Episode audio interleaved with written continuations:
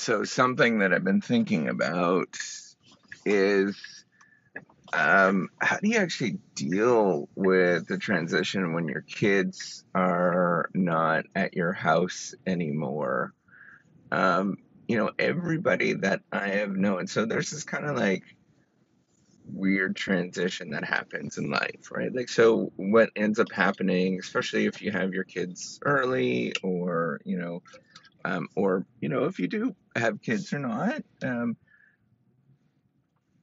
the, your kids become very, you're very centered on your kids um, when you when you have them. Uh, when they're really little, your entire life is very much centered on, you know, being being a parent and making sure that you're there. Um, you know, you're they're very dependent on you. You can't just like up and leave the first couple years generally.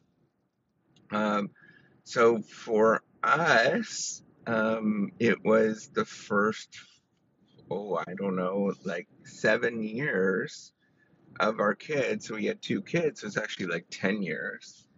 Um, we were very grounded, like couldn't really go anywhere. There was not, you know, not a lot that you can actually do because you're really focused on those kids. You can't just leave them, right? Like that is kind of bizarro to even sort of consider that. And we didn't have help um, because we live away from home. That's kind of how the academic market works. You kind of have to go wherever you get a job. Um, and so we live away from parents and all that kind of stuff, which, you know, if we lived in the same town, I don't know how much we would rely on them anyways, because that's a lot to put on put on to parents or grandparents.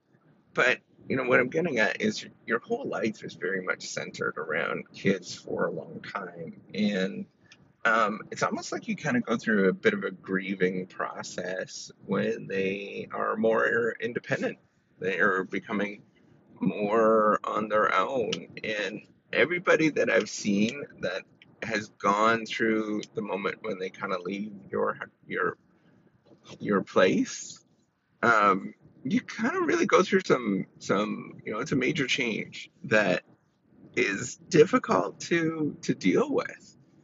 Um, and and most people are you know they they sort of recognize that it's difficult to sort of go through and I want to be prepared for when that happens, not in the sense of, um, you know, there's I'm still going to go through a lot of transitions. I've still got a ways yet, but you know, I'm sort of mentally preparing and making sure that um, I have other things that are on the go that keep me occupied, like the reciprocity project, for example, making sure that I have hobbies that are taking up my time in such a way that they're important to me. Now, the one part of my life that is missing and that is is kind of challenging is that sort of you know my kids are becoming slowly becoming part of I like hanging out with them. They're kind of like my friends, right? And um, I need to sort of figure out how to get like different friendship circles and things like that that are going to be, um, you know, important in my life. It is it is just a really crazy thing to go through, and I don't think people sort of understand this process. Um, if you talk to people that have gone through it when once they're older, um, they'll, they'll all say it's pretty kind of, you know, it's difficult to sort of make that transition. And I think, you know, having, despite having all the hobbies and all that kind of stuff, you still go through a lot of um, change or pain or whatever, I don't know, whatever you want to call it, right? Like you still have to grow as a person for it to, it's just so different.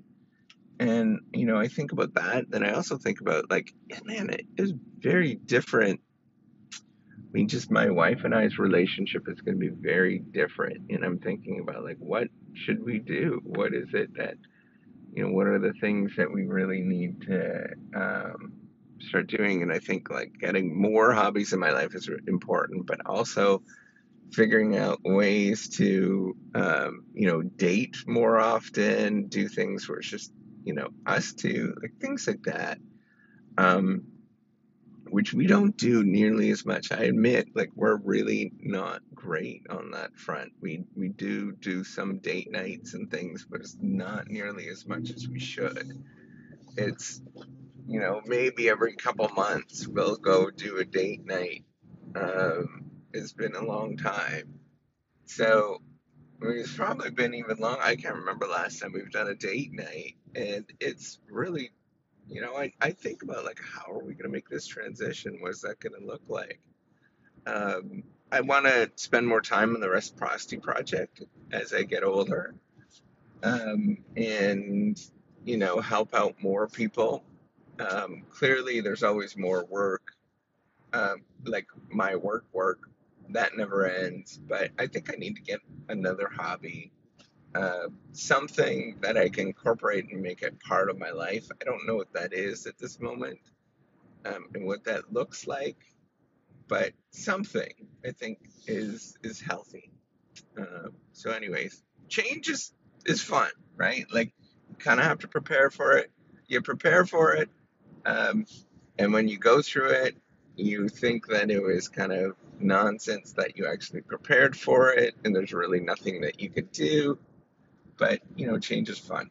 And this is just another beautiful moment in life that you have to figure yourself out um, and really discover a lot about yourself, right? We go through all of these moments in our lives um, where we have to figure ourselves out and, and realize that we're just, we're figuring it out as we go, right? Nobody's got the right answers. You go through a lot of moments um, grieving is an important part. Grieving not just of a person, but grieving of things past and opportunities, you know, things you've gone through, sort of reminiscent feeling. Those are all really important parts of our life that um, that that you know they, they matter. They're they're definitely key moments of where we grow. I don't know. I don't understand the sort of brain development and all of that kind of stuff. That's not my area, but I know it's important. Um, all right. Take care and have a wonderful day. Bye.